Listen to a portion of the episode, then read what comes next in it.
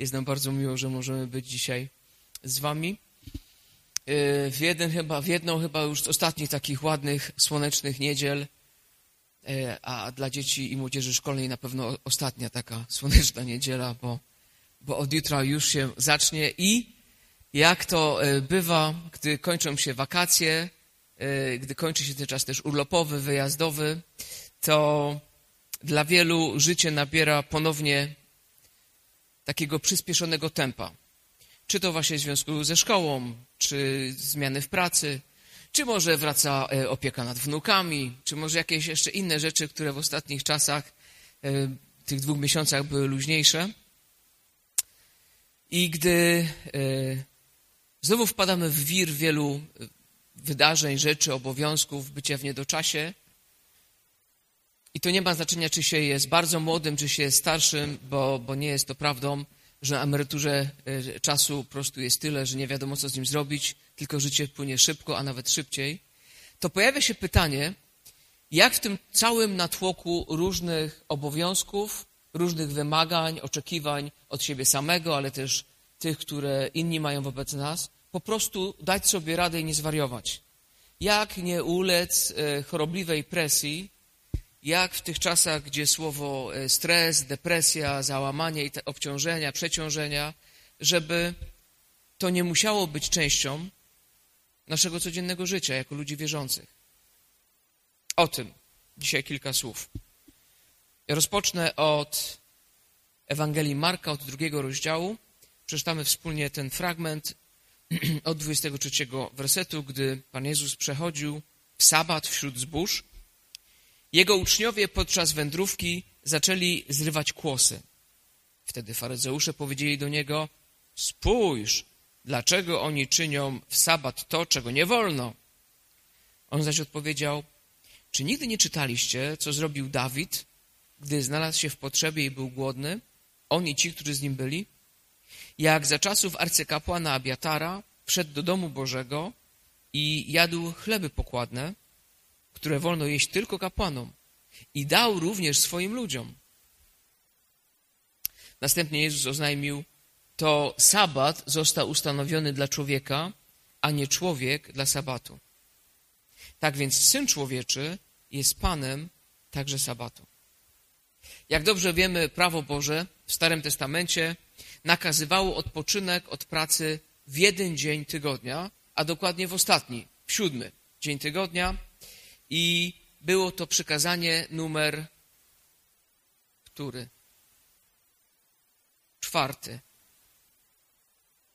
I na samym początku było to coś wspaniałego dla Izraelitów. Dopiero co wyszli z niewoli egipskiej po 400 latach, kilka pokoleń minęło w tej niewoli, gdzie nie mieli żadnych praw, gdzie pracowali 24 na 7, a jak jeszcze im ta praca nie wychodziła, to dostawali lanie, gdzie nie mieli, e, mieli jakąś prywatność, ale w każdej chwili to, co było ich, mogło być im odebrane. I nagle są uwolnieni nie tylko z niewoli, ale idą do ziemi obiecanej ich przodkom, Abrahamowi, Jakubowi, Izaakowi. Są w cudowny sposób wyprowadzeni, najpierw w plagi, później Morze Czerwone, później właśnie góra e, Synaj i, i mogą zobaczyć Bożą chwałę i potęgę. I właśnie po to, żeby nie stali się pracocholikami, żeby nie weszli w taki e, tryb, który wydaje się, że obecne pokolenie średnie niestety weszło, ponieważ pojawiła się możliwość, żeby w końcu coś zarobić, żeby w końcu coś zapracować i mieć więcej niż pokolenia, które były przed nami w naszym kraju.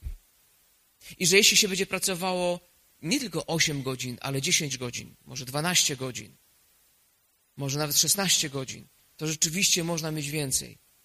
I być zmęczonym, i mieć cały czas presję, i obawiać się niepowodzenia.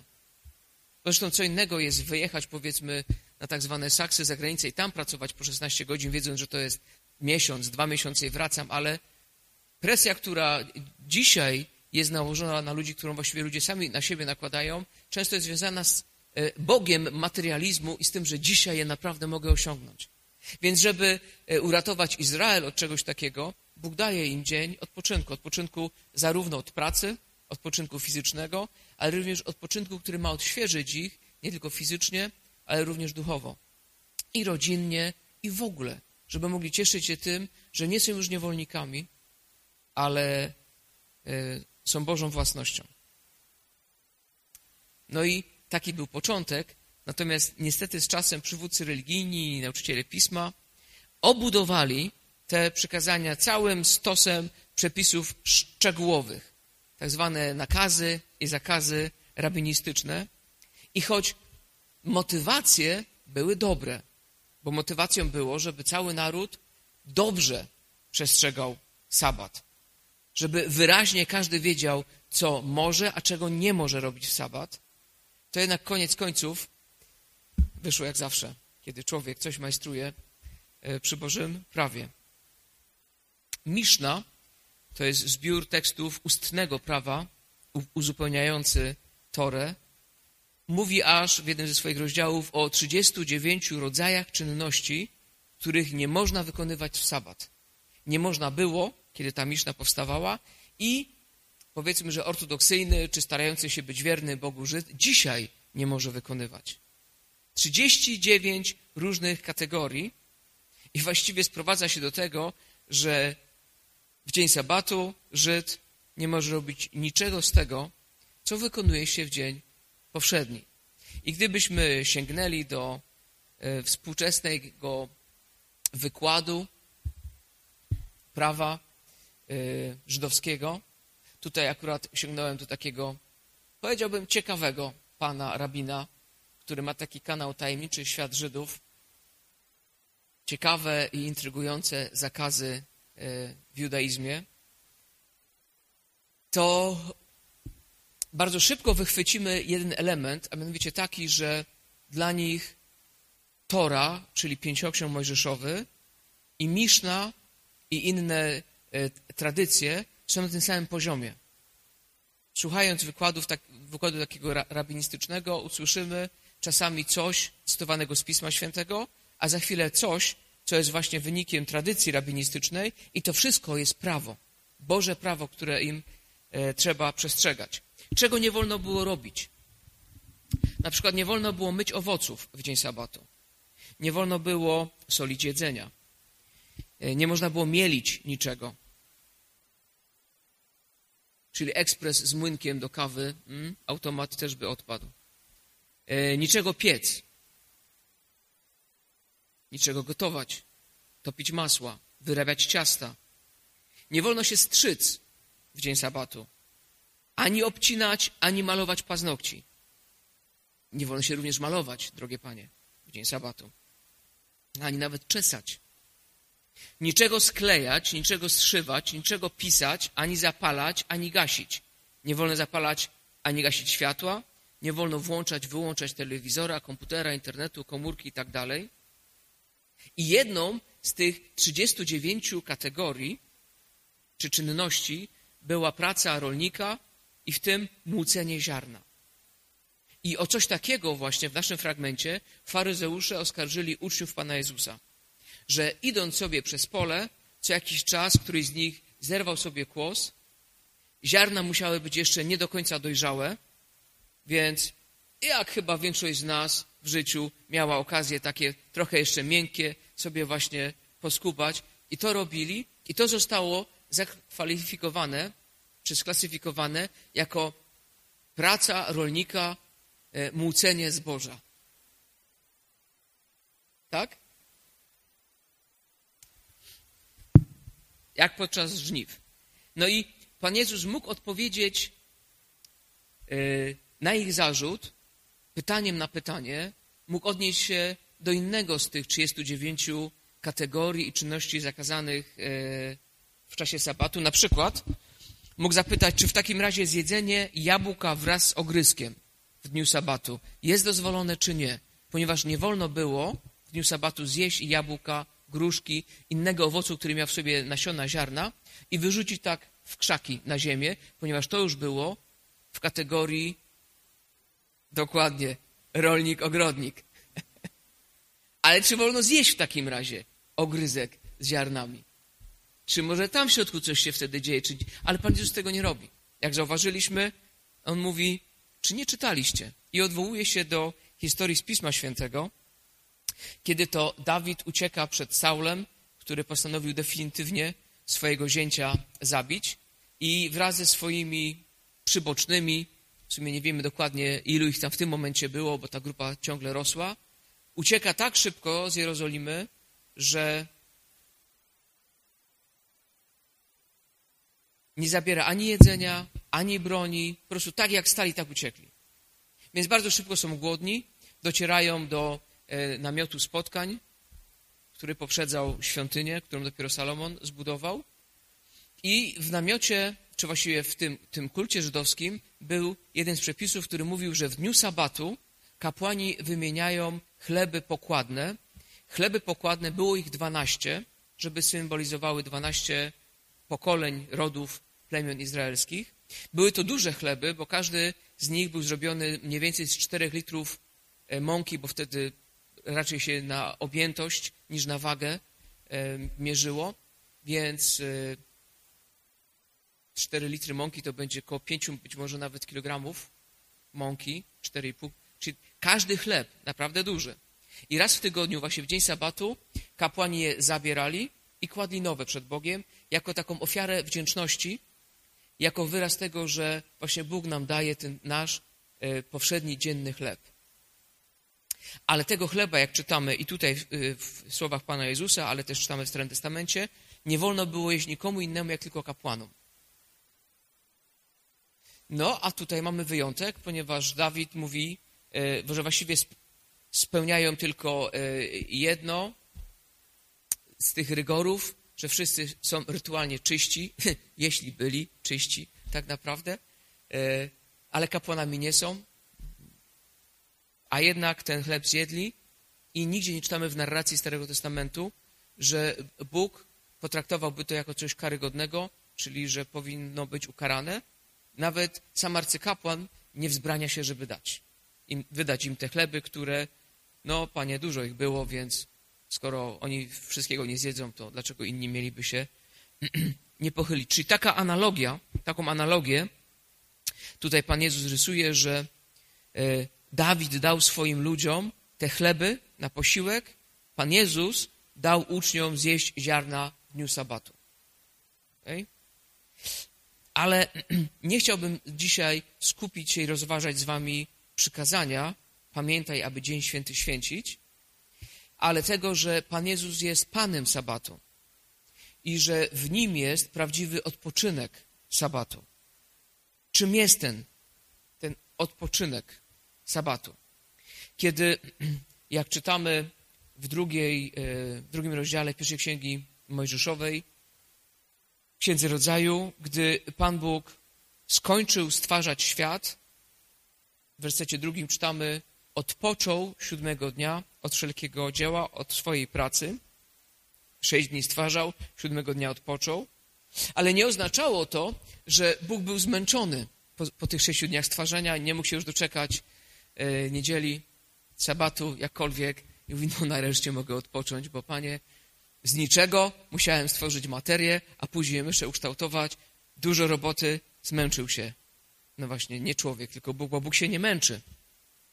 Oznaczało to, ten odpoczynek, że przestał tworzyć świat i, i zaczął nim rządzić. Zaczął nim władać. Powołał cały świat i wszechświat z niczego, stworzenie z niczego i zaczął nim rządzić, zaczął nad nim panować. Tak więc sabat w Piśmie Świętym oznacza pokój i odpoczynek oraz błogosławieństwo, jakie całe stworzenie doświadcza pod Bożym panowaniem. Tym jest biblijny sabat. Nie chodzi o konkretny dzień, chodzi o Boże panowanie i że pod tym panowaniem cały świat, Jego świat, Jego stworzenie doświadcza odpoczynku, spokoju, Bożego błogosławieństwa. Ciekawie odnosi się do tego Izajasz w ostatnim rozdziale swojego proroctwa. Łatwo jest zapamiętać, że Księga Izajasza ma 66 rozdziałów, ponieważ Pismo Święte ma 66 ksiąg. I w ostatnim rozdziale swojej księgi Izajasz pisze tak, właściwie przekazuje słowa od samego Boga. Tak mówi Pan, tak mówi Jahwe. Niebo jest moim tronem, a ziemia pod nóżkiem moich stóp. Jaki dom możecie mi zbudować? I gdzie jest miejsce, w którym miałbym odpocząć? Ja nie odpoczywam, mówi Bóg. Ja panuję nad światem. Ja utrzymuję też cały ten świat w istnieniu, ale ja panuję i rządzę. Mamy zatem pierwszą lekcję z naszego fragmentu. Z biblijnej perspektywy odpoczynek równa się panowaniu Boga. Odpoczynek w życiu wierzącego człowieka nie może być w oderwaniu od Boga. My nie żyjemy w podziale na rzeczy y, codzienne i niecodzienne, sakrum i profanum, święte i zwykłe. Całe życie nasze jest dedykowane Bogu. Nasz odpoczynek jest również świętowaniem Bożego panowania w naszym życiu. Świętowania tego, że dał nam pracę, daje nam naukę, nawet jeśli ich nie lubimy, daje nam to, co mamy, On rządzi, On podtrzymuje nas w istnieniu. Kiedy jako ludzie zbuntowaliśmy się przeciwko Bożemu panowaniu, utraciliśmy ten odpoczynek. Jeśli człowiek nie jest pod Bożym panowaniem, staje się niespokojny i nieszczęśliwy w swoim grzechu. Izajasz parę rozdziałów wcześniej, w 57 rozdziale, opisał to tak. Bezbożni są jak wzburzone morze, które nie może się uciszyć. Jego fale wyrzucają muł i błoto. Nie ma pokoju dla bezbożnych, mówi mój Bóg. I patrząc na nasze społeczeństwo, patrząc na powiedzmy, że cywilizację Zachodu, ale Wschodu również, widzimy ile gniewu, ile niezadowolenia, ile agresji jest nagromadzone w ludziach.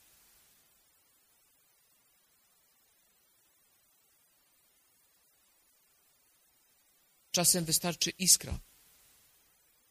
I to nawet nie dotycząca bezpośrednio życia danego człowieka, ale jest możliwość, żeby wylać gniew, żeby wylać frustrację, żeby wylać zło. Złość, powiedzmy, ale zło również. Ze swojego środka. Wystarczą takie e, e, e, emocjonalne hasła, jak związane z aborcją, hm, z wyborami, z jakimiś tam ograniczeniami, zakazami, żeby ludzie wyszli na ulicę i godzinami krzyczeli wulgaryzmy przeciwko ludziom, których nie znają osobiście, nawet nie dlatego, że ich dane zagadnienia aż tak bardzo przejmuje, ale dlatego, że żeby się wyładować, bo tyle jest gniewu, tyle jest niezadowolenia, tyle jest złości, tyle jest zranień. Żeby wyrzucić ten muł i błoto, że tego nie da się uciszyć, że nie ma pokoju. Poprzez sabat Bóg dał Izraelowi przedsmak odpoczynku, gdy byli mu posłuszni. Ale to był tylko przedsmak czegoś znacznie większego, co miało dopiero nadejść. Ten y, starożytny Izrael nawet wierzył, że jeśli by cały Izrael przebył jeden sabat w sposób doskonały, to przyjdzie Mesjasz. No, więc z ich perspektywy jeszcze im się nie udało. Z naszej perspektywy y, nie musieli, bo Mesjasz przyszedł. Bóg nakazał im, żeby dzień sabatu był przestrzegany raz w tygodniu, by doświadczyli odpoczynku, pokoju, odnowienia, właśnie tego wszystkiego, co przynosi Boży ratunek, Boże panowanie. Ale to dla nich, a dla nas. Co w takim razie znaczy dla nas, gdy Pan Jezus mówi, że On jest Panem Sabatu? Że On przynosi ten odpoczynek. Po pierwsze, znaczy to więcej niż rzuca nam się w oczy w takim pierwszym czytaniu. Bo jeśli Pan Jezus jest Panem Sabatu, oznacza to, że musi być królem. Panuje, jest królem. Królem, którego panowanie przynosi odpoczynek Sabatu. A Pan Sabatu jest nie tylko królem świata, ale także jego stwórcą. W końcu to stwórca zapoczątkował Sabat, gdy w przykazaniu odwołuje się do właśnie pierwszych rozdziałów pierwszej księgi Mojżeszowej. Pan Sabatu, stwórca świata. Gdy Pan Jezus mówi o sobie, że Syn człowieczy, a tak często mówi o sobie w Ewangeliach, jest Panem Sabatu, mówi, ja jestem stwórcą tego świata. To ja ustanowiłem Sabat. To ja najlepiej wiem, o co chodzi w Sabacie. Oznacza to też, że e, ostatecznym celem Sabatu jest sam Pan Jezus. Kiedy Pan Jezus mówi, Syn Człowieczy jest Panem Sabatu, mówi, Sabat jako dzień odpoczynku jest tylko drogowskazem, wskazującym na prawdziwy i głęboki odpoczynek, który otrzymujesz we mnie, kiedy powierzysz mi swoje życie. Kiedy powierzysz mi swoje życie, ja daję Ci pokój, ja daję Ci odpoczynek. Ja zdejmuję ten ciężar z Ciebie. To pierwsza lekcja. Druga praktyczna lekcja jest taka, że w sumie istnieją dwa poziomy odpoczynku, na który wskazuje dzień sabatu. Po pierwsze, istnieje głęboki, e, duchowy odpoczynek, który możemy rozpocząć natychmiast, kiedy autor listu do Hebrajczyków, bo nie do końca wiemy, kto napisał ten list, e, mówi: Pozostaje więc odpoczynek sabatowy dla ludu Bożego. Ten bowiem, kto wszedł do miejsca jego odpoczynku, odpoczął od swoich dzieł, podobnie jak Bóg od swoich odpoczął. Możemy wejść w Boży odpoczynek sabatu teraz, wierząc Ewangelii. Ten odpoczynek zaczyna się, gdy odpoczywamy od naszych dobrych uczynków, od naszej własnej sprawiedliwości, od tego, że my musimy zasłużyć. Że jeśli będziemy się starać i będziemy dobrzy, to wtedy Bóg nam pobłogosławi. Możemy od tego odpocząć, gdy doświadczymy przebaczenia grzechów przez samego Chrystusa. Cały wysiłek i niepokój dobiegają końca. Wiemy, że Bóg nas zaakceptował. Kiedy Hebrajczyków mówi, odpoczywamy, my odpoczywamy, tak jak Bóg odpoczął od swojego dzieła. Tak my możemy odpocząć, jak On odpoczął. Pokazuje nam to, że nasz odpoczynek jest w ukończonym dziele odkupienia przez Chrystusa że jest to obraz Bożego odpoczynku sabatowego od ukończonego dzieła stworzenia. Na początku świata Bóg powiedział: Moje dzieło jest skończone i mógł odpocząć. Na krzyżu Pan Jezus powiedział: Moje dzieło jest skończone. I teraz my możemy odpoczywać. To jest pierwszy poziom takiego sabatowego odpoczynku jednakże ostatecznym odpoczynkiem jest, jest uzdrowienie, jest odnowienie całego stworzenia. Czytamy o tym i w Starym Testamencie, zwłaszcza w psalmach, czytamy o tym w Nowym Testamencie. Tak bardzo barwnie opisuje to apostoł e, Jan w objawieniu Jana w 21 rozdziale. Ta, ten, ten, ten ciąg historii zbawienia, że Bóg stworzył, był upadek, przyszło odkupienie w Panu Jezusie i oczekujemy odnowienia wszystkiego. Boże sabatowe rządy nad stworzeniem zostaną przywrócone przez dzieło Chrystusa i ostatecznie wszystko zosta zostanie naprawione, odnowione. Wszelka śmierć, choroby, wojny, ubóstwo, krzywdy, niezgody, niesprawiedliwość, która spotyka nas, niesprawiedliwość, którą potrafimy wyrządzić innym, całe zepsucie zostaną wymazane. I to jest nasza przyszłość. Przyszłość, do której wyrywają się nasze serca. Dlatego jako Kościół wołamy, przyjdź Panie Jezu, niech nastaną Twoje rządy, niech nastanie odnowienie. Ale na, tak naprawdę nie musimy czekać na powtórne przyjście Chrystusa biernie, żeby szukać tego odpoczynku. Mamy naśladować Pana Jezusa i szukać tego odpoczynku, pracując nad uzdrowieniem złamanego świata przez służbę zarówno słowa, jak i czynu. Dlatego właśnie ewangelizujemy. Dlatego doradzamy. Dlatego karmimy, budujemy. Dlatego obejmujemy ludzi Ewangelią i darami duchowymi. Ponieważ chcemy robić to, co Pan Jezus robił w niejeden sabat, kiedy uzdrawiał, kiedy przywracał do normalnego funkcjonowania. kiedy człowieka z usłą ręką, kiedy kobietę przygniecioną ciężarem, kiedy wiele innych ludzi obdarowywał z powrotem zdrowiem, że mogli widzieć, że mogli słyszeć, że mogli normalnie funkcjonować. Odnowił.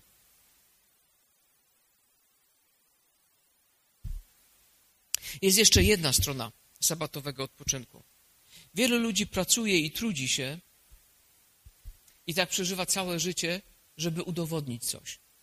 Udowodnić sobie, udowodnić rodzicom, zwłaszcza jeśli relacje były toksyczne, udowodnić kolegom, znajomym, udowodnić może Bogu, że są wartościowymi ludźmi, że warto ich lubić i szanować, bo coś sobą stanowią, że wszyscy mówili, a z niego to nic nie będzie, a jej to się nic nie uda, to ja wam udowodnię, że się uda. Że nie jestem gorszy niż inni. Tylko, że ta praca nie ma końca. Bo to odpocznienie nie jest w owocach tej pracy. Odpocząć dopiero możemy w dobrej nowinie o Panu Jezusie. Więc powtórzę, gdy Bóg skończył stwarzać świat, odpoczął. Tam na krzyżu, pod koniec swojego wielkiego dzieła zbawienia, Pan Jezus powiedział: Skończyłem, wypełniłem wszystko, co miałem do zrobienia. I teraz my możemy w nim odpocząć.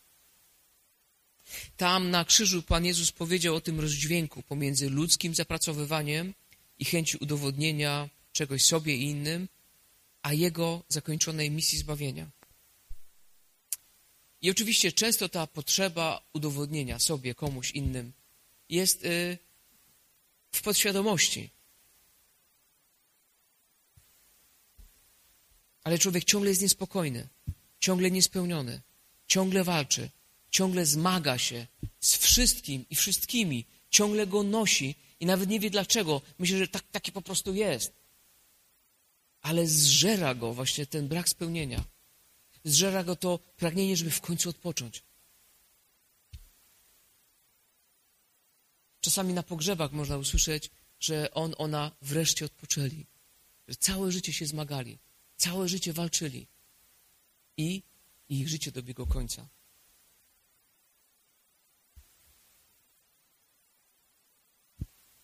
Jeśli polegasz na tym, co Pan Jezus zrobił dla ciebie na krzyżu, jeśli naprawdę polegasz swoją nadzieję, ufność, całe swoje życie, złożyłeś w tym, co Chrystus zrobił na krzyżu, Boży Syn, który stał się człowiekiem,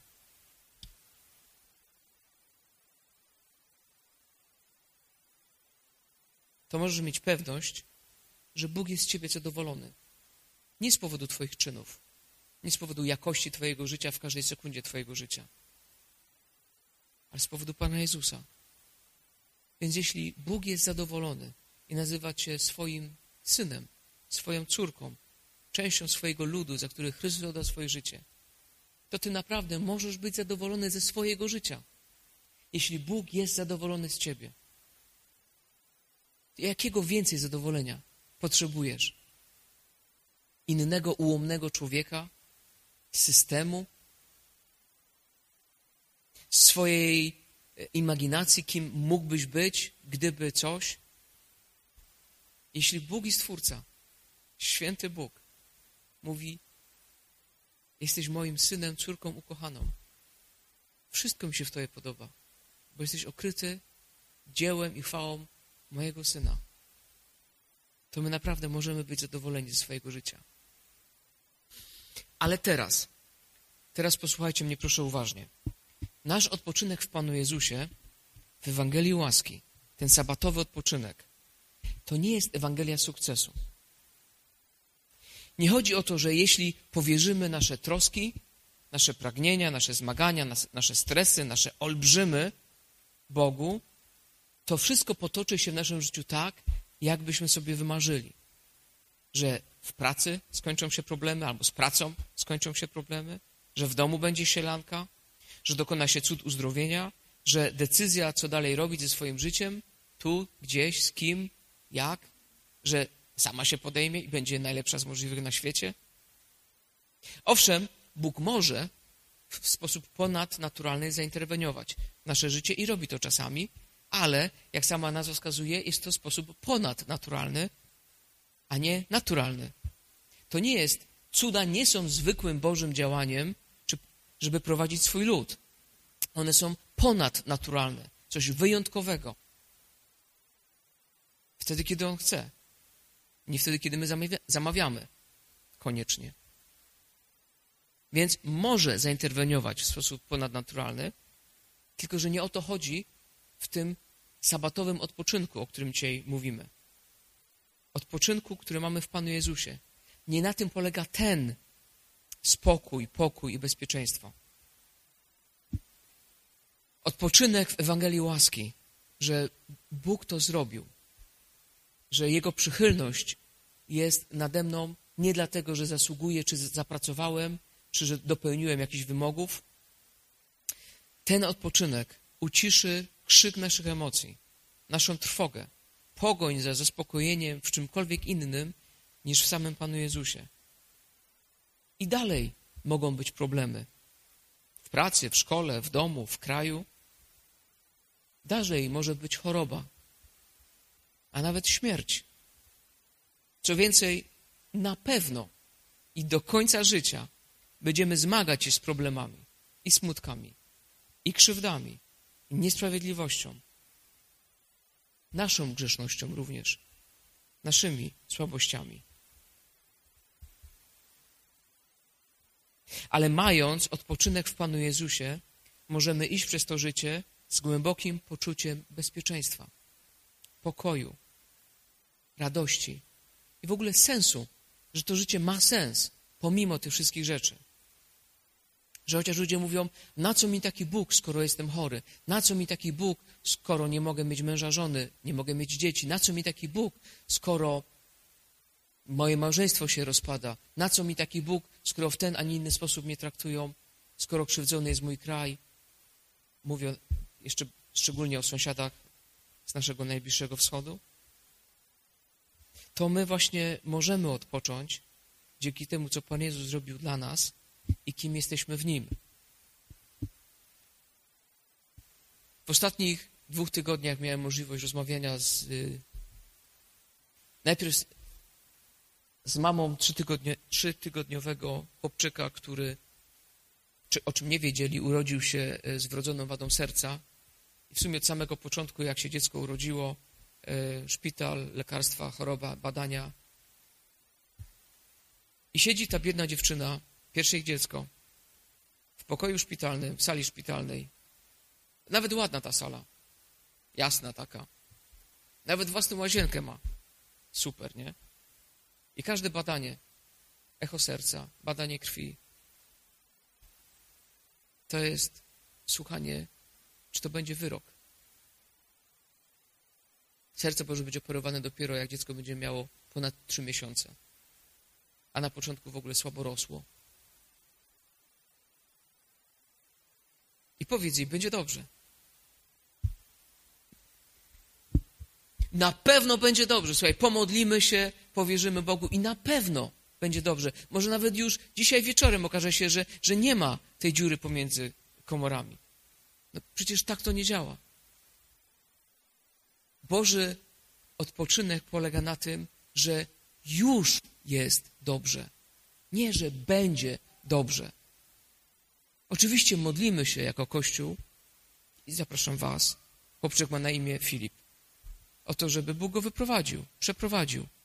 On i tak z tego nic nie będzie pamiętał. To raczej jest trwoga rodziców. Bo nie tak sobie wyobrażali to macierzyństwo. Dzidziu się urodzi, zdrowy, w domu i tak. A tu szpital, szpital i szpital.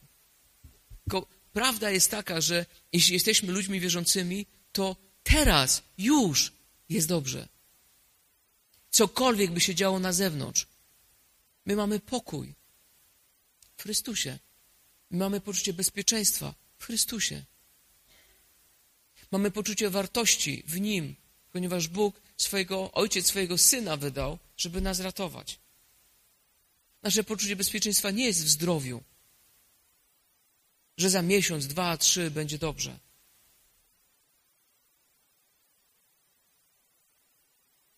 W zeszłym tygodniu odwiedziłem mojego dobrego e, znajomego jeszcze z lat takich dziecięco-nastoletnich, u którego najpierw wykryto guza mózgu, chociaż myślano, że to może COVID, może coś tam innego i ten guz rósł i rósł, że to może problemy natury e, psychicznej, a później właśnie w całym takim procesie pooperacyjnym jeszcze się wziął, przewrócił i sobie e, nieoperacyjnie złamał kręgosłup i od pasa w dół nie czuje nic.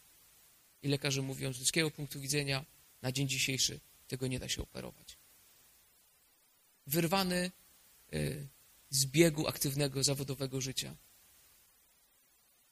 I leży w łóżku. I czasami na wózku. I powiedz mu, będzie dobrze. On mi powiedział, ja powiedziałem, wiesz co, on mi powiedział, słuchaj, jak miałbym tu taki worek, do którego wrzuciłbym te wszystkie będzie dobrze, to on byłby już pełny z tego, co mi ludzie mówią. Bo to nie o to chodzi, że będzie dobrze, bo będziesz zdrowy, będzie dobrze, bo Bóg dokona cudu. Może dokona cudu i o to się modlimy.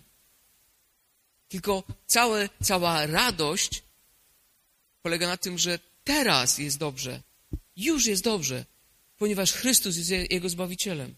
Ponieważ jest pojednany z Bogiem i czy będzie żył jeszcze rok, dziesięć, dwadzieścia, czy dzień, to właściwie przyjdź Panie Jezu jest czymś, co gra mu w sercu o wiele bardziej niż rok temu, bo to rok temu się wydarzyło, gdy był zapracowany i nie miał czasu na nic.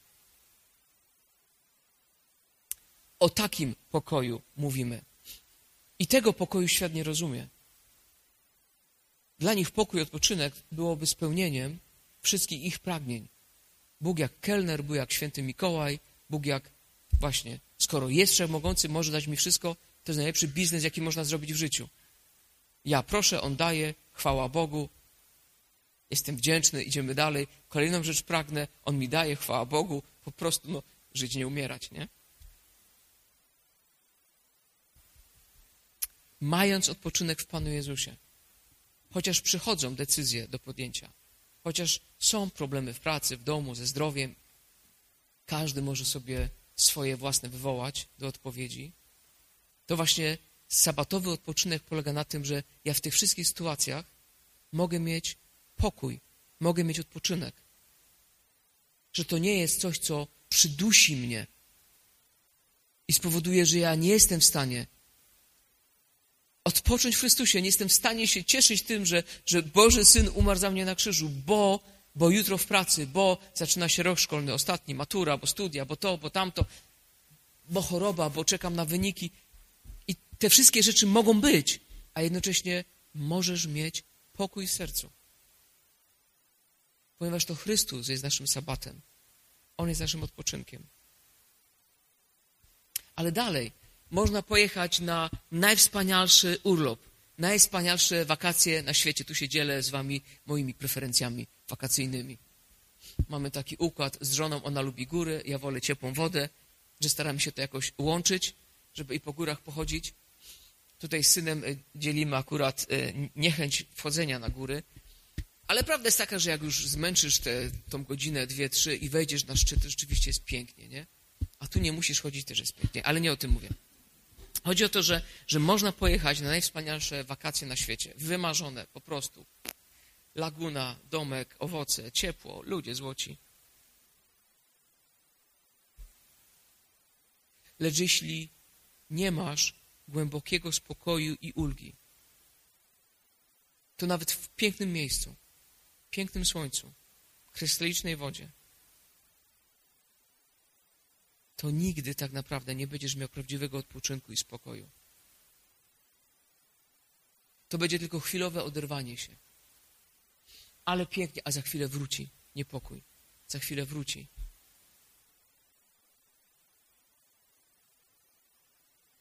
Co gorsza, nawet do rzeczy, w stosunku do rzeczy, wobec których my nic nie możemy zrobić.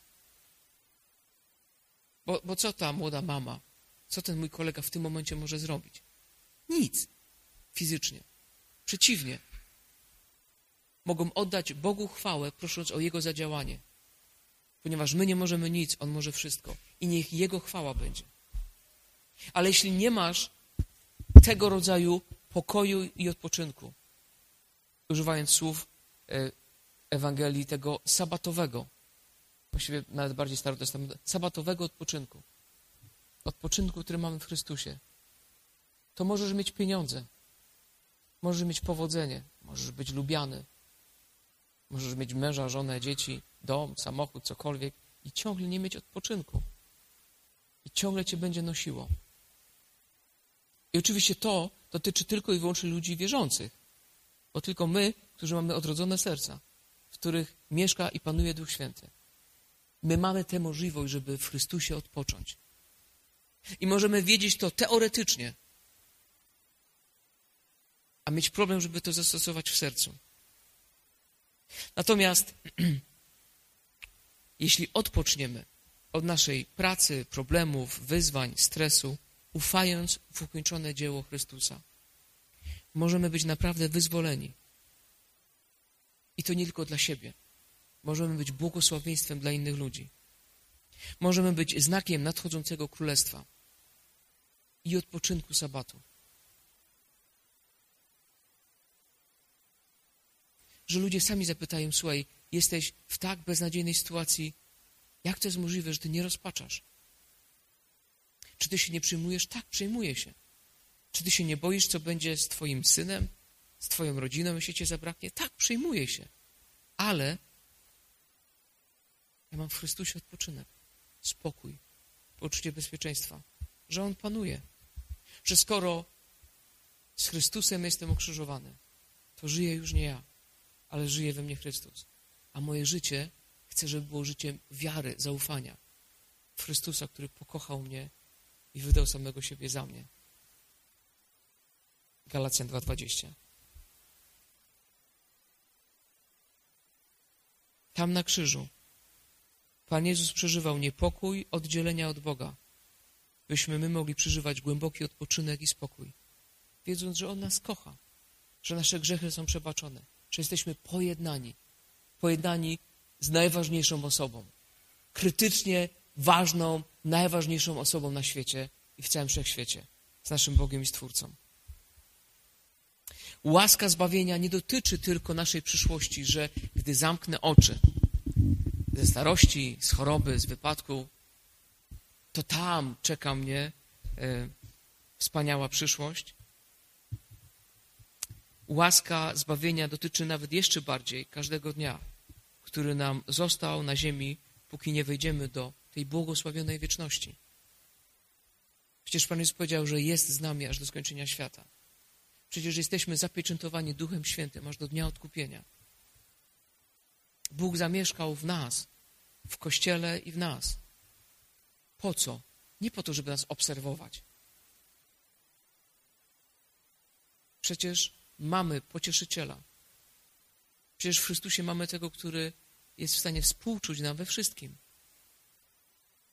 Przecież Bóg wie, wie, czym jest cierpienie, czym jest osamotnienie, czym jest zdrada, czym jest ból i fizyczny, i psychiczny.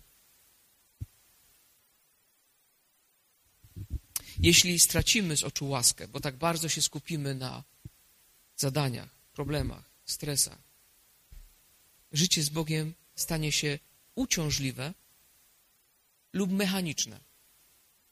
Uciążliwe, ponieważ będziemy starali się coś u Niego zapracować, żeby w tych wszystkich stresach, wyzwaniach, problemach, decyzjach On nam pobłogosławił i poprowadził, lub mechaniczne, bo stwierdzimy, że no cóż, trzeba tak robić. Ten pan rab, rabin, którego na początku wywołałem, słuchałem jednego całego, jego tam wykładu, innych tak tylko kilka, ale tego całego, który słuchałem, właśnie o tych dziwnych zakazach, nakazach, e, słuchałem, żeby usłyszeć dlaczego. Dlaczego oni to robią? I po całym, nie wiem, czy to było pół godziny, 40 minut, konkluzja była jedna. Robimy te wszystkie rzeczy, ponieważ jesteśmy Żydami. I my to po prostu robimy. Tam nie ma żadnej więzi z Bogiem. Tam nie ma żadnej wdzięczności. A czym może być wdzięczność taka, że jesteśmy Żydami? Może i fajna, może i nie fajna rzecz, ale to nic nie zmienia. Właśnie w tym, że wykonuję rzeczy, no bo tak trzeba. I tak może wyglądać również życie człowieka wierzącego. Ja robię pewne rzeczy, bo tak trzeba. To i tak właściwie nic nie zmienia, ale tak trzeba. Bo tak widzę w Biblii, w Piśmie Świętym, że ludzie wierzący, że Kościół spotykał się na społeczności, że łamał chleb, że czytał słowo, że się modlił. No więc ja też to robię, bo jestem chrześcijaninem.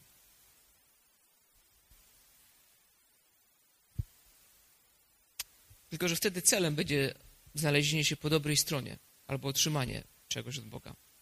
Jeśli stracimy z oczu łaskę, bardzo łatwo możemy stać się pracoholikami. Bo cały ciężar wtedy jest przeniesiony na nas. Ja muszę, ode mnie zależy. To, co ja zrobię. I oczywiście, że mamy swoje zadania do zrobienia. Więcej, mamy ambicje, które Bóg włożył w nasze serca. Mamy pragnienia, osiągnięcia, zobaczenia, poznania. Ale to wszystko mamy realizować w odpoczynku, w spokoju, w Jego łasce. Bo ja już nic nie muszę zrobić, żeby Bóg mnie kochał.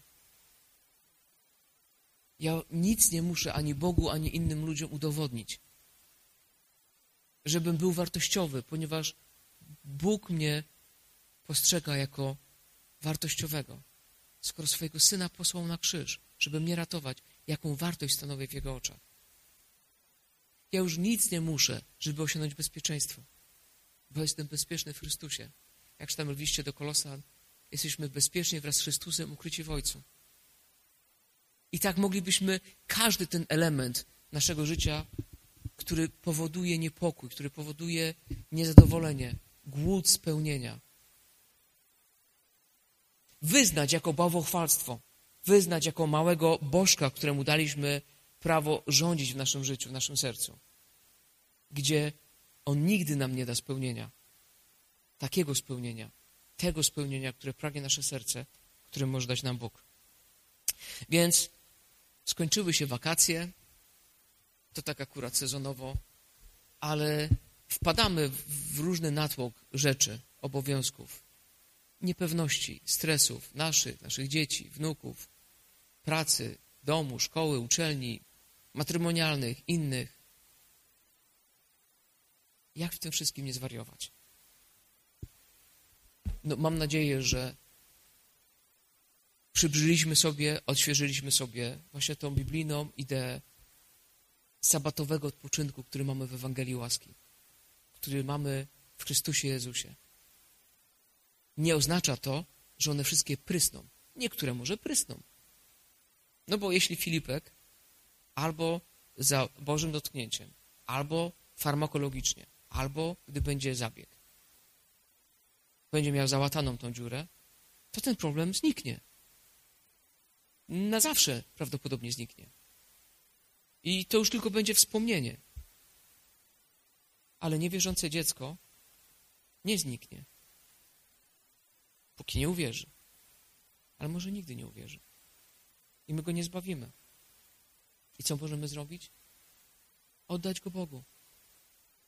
Współmałżonka, rodziców, ludzi, których kochamy. Możemy przeżywać, możemy wręcz gniewać się na Boga.